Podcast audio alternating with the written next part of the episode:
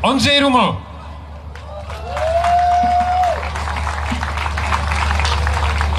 Dobrý večer, dobrý večer. Já bych si přál, abychom se pokusili společně i v téhle době zajistit to, že tahle radost nám z toho života nezmizí. Zaspívám vám tady nějakou píseň.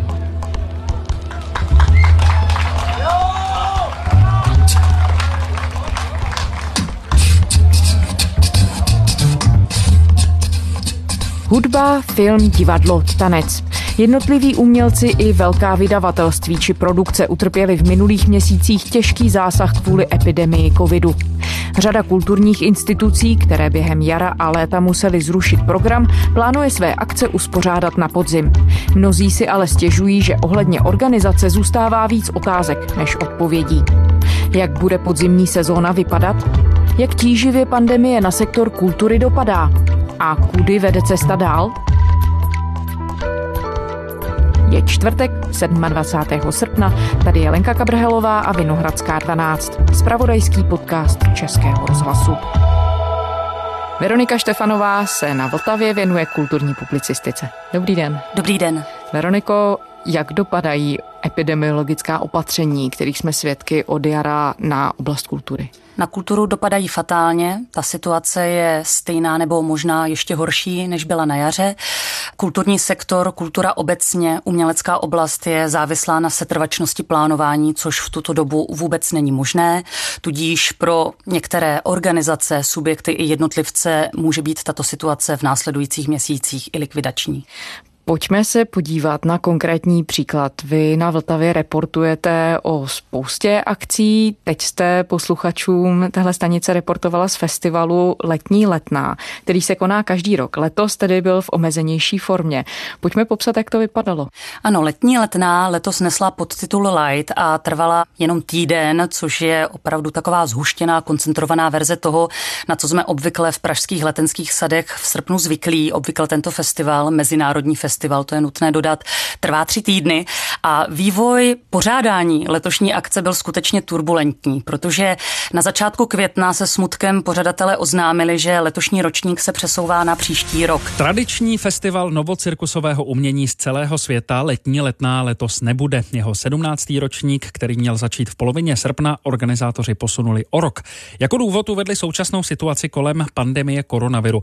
To bylo samozřejmě důsledek veškerých opatření a toho, že veškeré velké kulturní akce měly být zrušeny nebo přesunuty. Nicméně potom se vládní opatření začala rozvolňovat, bylo možné i trochu cestovat, i když s určitými restrikcemi. Proto pořadatelé váhali a nakonec se rozhodli, že tedy uskuteční alespoň zkrácenou verzi festivalu Letní letná. Organizátoři cirkusové Letní letné se rozhodli uspořádat odlehčenou verzi festivalu Letní letná Light. Ještě letos na jaře to vypadalo tak, že nejvýraznější novocirkusové setkání v Česku kvůli pandémii koronaviru vůbec nebude. Dnes se pod širým nebem a nad stromy Letenského parku budou znášet akrobaté ze Španělska. Se svou hodinovou vzdušnou show během let navštívili 30 zemí světa. A stalo se to tak, že během dvou měsíců, což je poměrně úctyhodný výkon, byli schopni zorganizovat zhruba týdenní festival, týdenní radovánky s novým cirkusem. Měli samozřejmě ambici přivést mnohem více zahraničních hvězd, což je obvykle velké divácké lákadlo. Tak letos se jim povedlo přivést francouzský soubor Galapia Cirque.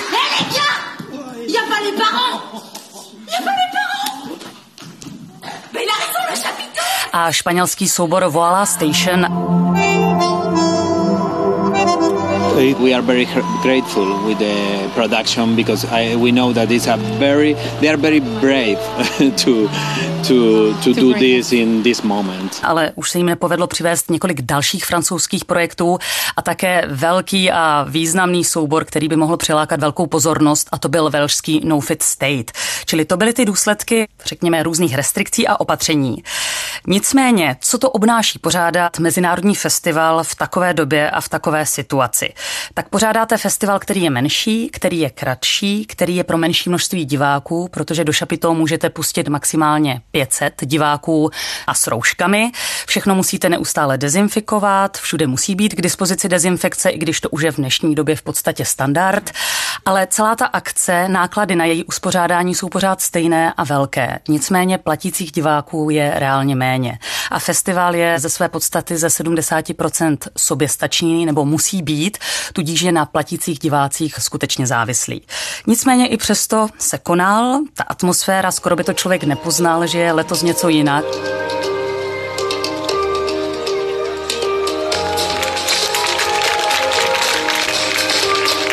jenom že to bylo kratší, programu bylo méně a nosili jsme roušky. To, co také bylo trochu jinak, byla celkově strukturace nebo organizace toho prostoru, kde se to vše odehrávalo, protože muselo být zajištěno, aby se neshlukovalo více lidí než tisíc najednou na jednom místě, tudíž celý ten areál byl rozdělen do sektorů, ale na atmosféře se to nějak nepodepsalo.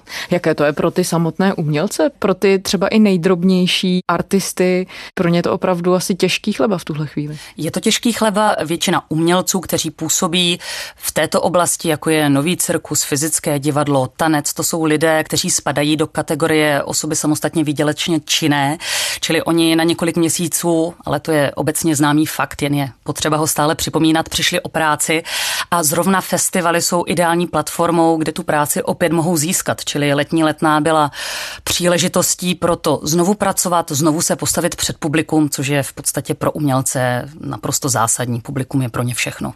Kdybychom se měli povznést to úroveň výš a podívat se na ten větší obrázek, na koho tedy ta omezení dopadla nejcitelněji, tak určitě na tyhle drobné jednotlivce, ale dá se to nějak specifikovat, co se týče kulturních institucí jako takový, kdo utrpěl největší zásah? Není snadné generalizovat v celé oblasti kultury, protože ten systém a struktura, jak jednotlivé kulturní organizace jednotlivci fungují, je složitý.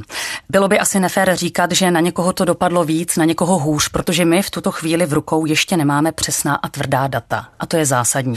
I když se výzkumy dějí, Institut umění Divadelní ústav, jakožto organizace zřizovaná Ministerstvem kultury, poměrně rychle zareagoval tím, že společně s katedrou Arts Managementu Vysoké školy ekonomické a katedrou produkce DAMu zorganizovali průzkum dopadů koronaviru na kulturní sektor. Ale ten kulturní sektor je skutečně velmi široký. Ten sběr dat se stále děje, stále se schromažďují, vyhodnocují a v tuto chvíli, není to dávno, mluvila jsem se zástupci této výzkumné skupiny.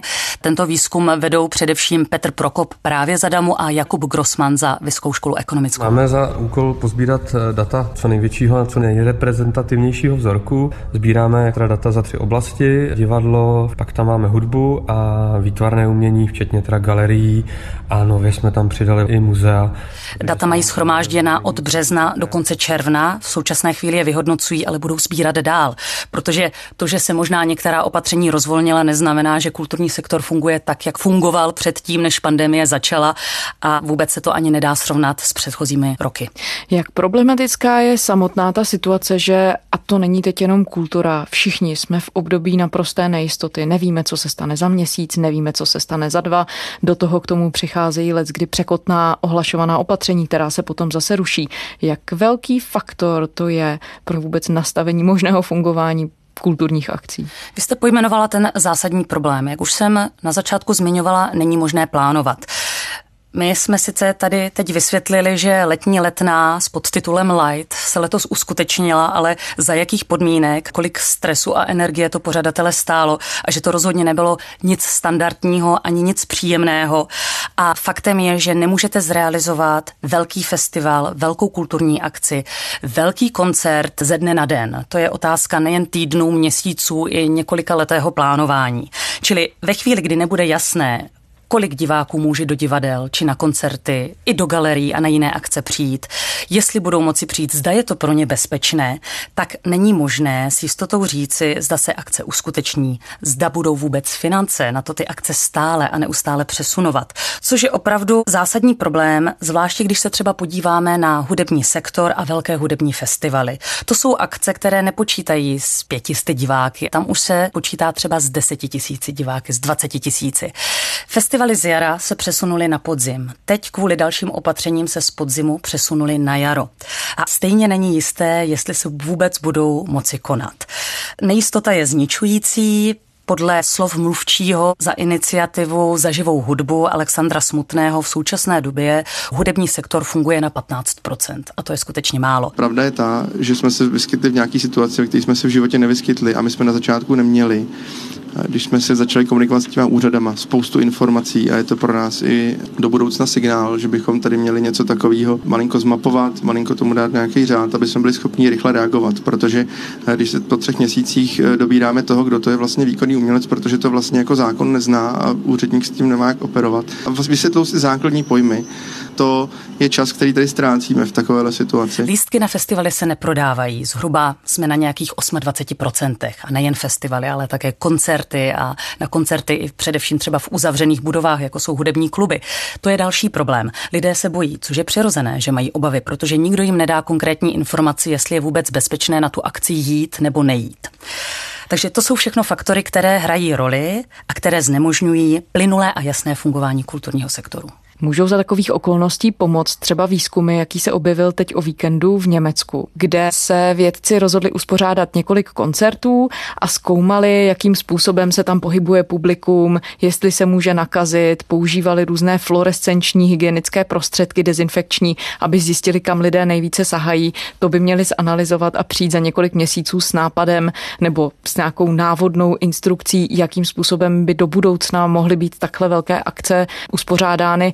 Může pomoci v tom ohledu třeba i právě věda a takovéhle iniciativní akce? Já si myslím, že takový iniciativní, ambiciozní krok je vítaný. Ein Konzert für die Corona-Forschung. Němečtí vědci zjišťují, jaká rizika představují pro šíření koronaviru zaplněné koncertní sály. Za projektem s názvem Restart 19 stojí výzkumníci z univerzity v Hale. Včera v Lipsku zorganizovali trojici koncertů muzikanta Tima Benska pro 1500 dobrovolníků.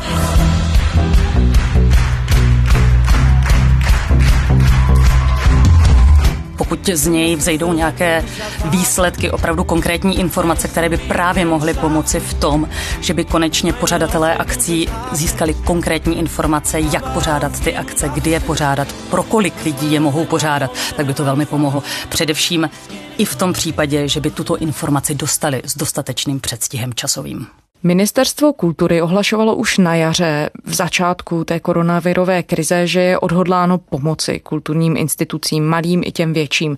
Kam se v tomhle ohledu věci posunuly? Existují nějaké podpůrné programy? Existují podpůrné programy. Minister kultury Lubomír Zaorálek už v Dubnu avizoval, že se mu podařilo získat finance jak na podporu neziskového sektoru. Ten balíček znamená, že my se držíme toho původního, co nám patří kultura jako veřejná služba a podle toho i v tom balíku potom najdete těch 440 milionů, které jsou určeny vlastně pro ty neziskové organizace, třeba i nezřizované, pro malá nakladatelství, různé kulturní aktivity a pak třeba potom těch 300 milionů, které jsou tam pro regionální divadla, orchestry, muzea a galerie. Tak v červnu přišel další program, který se zase měl orientovat na ten sektor ziskový, čili na podnikatele v kultuře.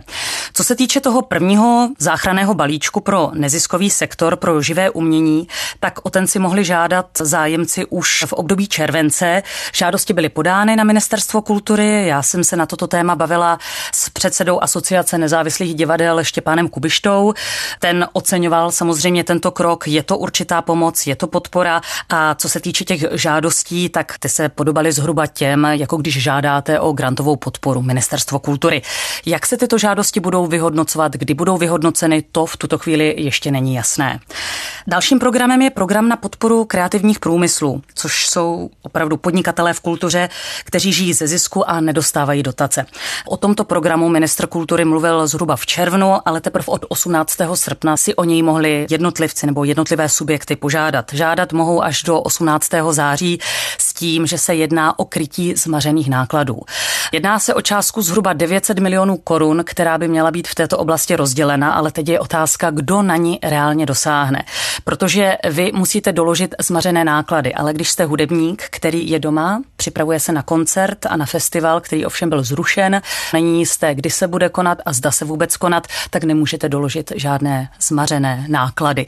Tudíž to jsou ti, kteří evidentně na tento program nedosáhnou a budou mít problémy dosáhnout na jakýkoliv program. Možná bychom je v tomto případě mohli zařadit do kategorie 25, čili ten program na podporu osob samostatně výdělečně činných, ale ten, pokud jim je známo, v tuto chvíli nepokračuje. Takže vlastně na tyhle ty prostředky dosáhnou de facto opravdu jenom ti pořadatele. Přesně ti, tak. kteří mají nějakou firmu, která má ušlé zisky. Je to tak. To je nutné říci, že my tady mluvíme o umělcích, o festivalech, ale na všechny tyto kulturní akce a události se váží mnohé a další profese.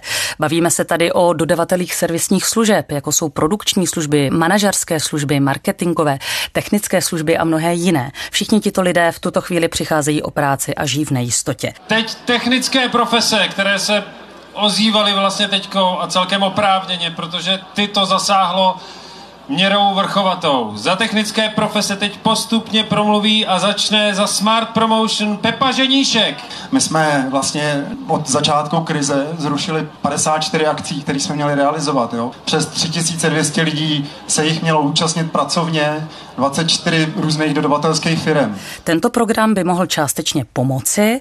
Otázka je, ovšem reálně opravdu kdo na něj dosáhne. A jestli se podaří všechny ty finance, které jsou na to alokovány, rozdistribuovat. A vy jste narazila na jednu věc, a to jsou nevládní organizace. A to, jak je složité v tuhle chvíli i třeba vykazovat činnost vůči grantům, které už dostaly ty organizace. Můžete popsat, jak náročný moment to pro ně je? Ano, přesně. To je také jedno z témat, které jsem rozebírala s ředitelem festivalu Letní letná Jiřím Turkem. Ptala jsem se ho reálně, co by znamenalo, kdyby festival vůbec nebyl, kdyby se neuskutečnilo nic z toho, co plánovali. On mi přímo řekl, že by musel vracet granty. Ono to samozřejmě není tak jasné, nemůžeme to generalizovat, jak ministerstvo kultury, tak jednotlivé samozprávy, tedy magistráty, které poskytují nějakou grantovou podporu, říkali, že se nebudou granty vracet plošně, ale ale určitě by se nějaká část z těch grantů vracela, což by pro pořadatele festivalů, kulturních akcí, divadla, soubory a tak dále znamenalo, že by neměli opravdu krytí nákladů, které už byly vynaloženy během roku. Protože když pořádáte festival nebo plánujete koncert, tak to opravdu neplánujete ze dne na den, ale trvá to několik měsíců, vy ty finance už investujete a reálně se vám nevrátí. Veroniko, vy se také na Vltavě zabýváte divadlem. Co se dá čekat tedy od příštích měsíců v normálních okolnostech? V září začíná nová divadelní sezóna. Jak je to letos? V příštích měsících můžeme očekávat, že budeme umělecky a kulturně opravdu hodně saturovaní. Těch nabídek je neuvěřitelné množství. Já jsem zmapovala na serverech jenom, co se nabízí za září v rámci divadelních premiér a jejich víc než 110 v celé České republice.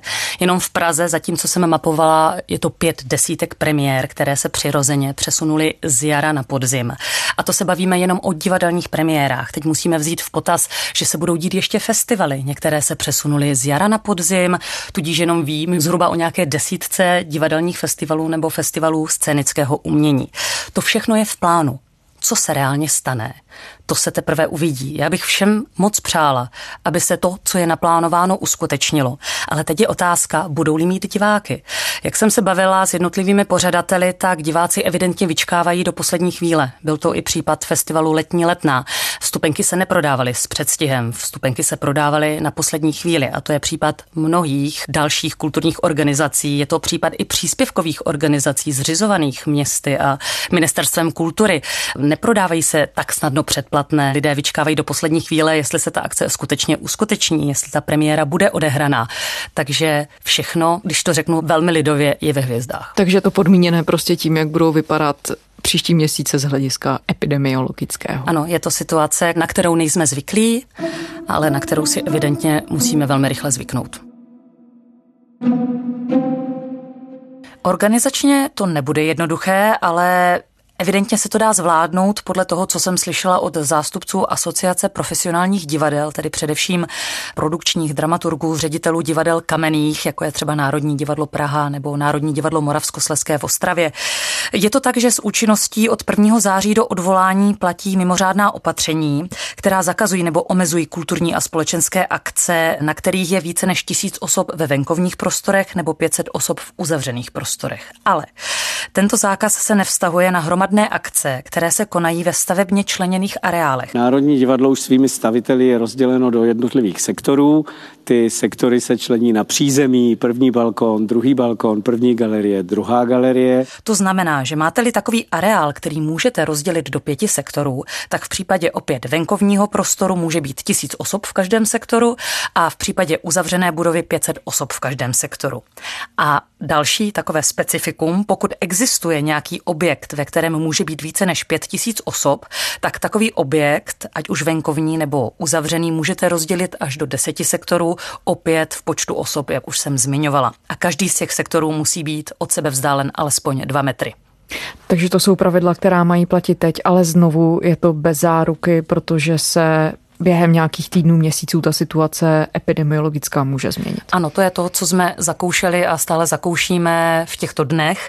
Navíc, co může být nebezpečím, zvláště třeba v případě kamenných divadel, ale nejen jich, když se třeba objeví v souboru nebo v orchestru umělec, umělkyně s pozitivním testem na COVID-19. Co mají pořadatelé, organizátoři v takovou chvíli dělat. Na to instrukce zatím neexistují. Herci z pražských divadel chtějí, aby pro ně platila stejná ochrana před koronavirem jako pro sportovce. U těch může karanténu nahradit testování na koronavirus. Herci a producenti odmítají, aby při nákaze jednoho člena musel celý divadelní soubor do karantény. Jednali o tom s premiérem Andrejem Babišem z Hnutí Ano. Divadelníci se obávají, že by případná karanténa mohla ochromit velkou část pražské divadelní scény, protože uměl umělci hostují i v několika divadlech. Zkušenost tím už má hudební divadlo Karlín, popisuje jeho ředitel Egon Kulhánek jsme měli vytrasovaného jednoho eh, bezpříznakového pozitivního. 120 lidí skončilo na 10 dnů prostě v karanténě. Zástupci asociace profesionálních divadel mi vzkazovali, že v tuto chvíli by mělo dojít k jednání právě s hygienou a sestavením takového, řekněme, jízdního řádu, kterého by se pak měly dané soubory držet, kdyby se taková situace stala. O co všechno přicházíme, když ty akce nejsou? My jako diváci přicházíme o sdílení toho zážitku společně. Jak jsme se mohli přesvědčit, ano, řada akcí se v době karantény přesunula do online prostoru, ale to je nesrovnatelné s tím, co můžeme zažívat spolu na koncertech, v divadelních sálech, galeriích a podobně. O co přicházejí umělci a pořadatelé těchto akcí? Přicházejí o práci, přicházejí o finance, přicházejí o obživu a přicházejí o to, co je v jejich životě naplňuje. Veronika Štefanová ze stanice Vltava. Veroniko, děkujeme. Naslyšenou. Veronika se věnuje kulturní publicistice a je také jednou z autorek podcastu o kultuře Akcent, který je úplně novým podcastem. Začíná vycházet 31.8., takže od té chvíle si ho můžete začít stahovat jak na stránkách aplikace Můj rozhlas, tak ve všech podcastových aplikacích.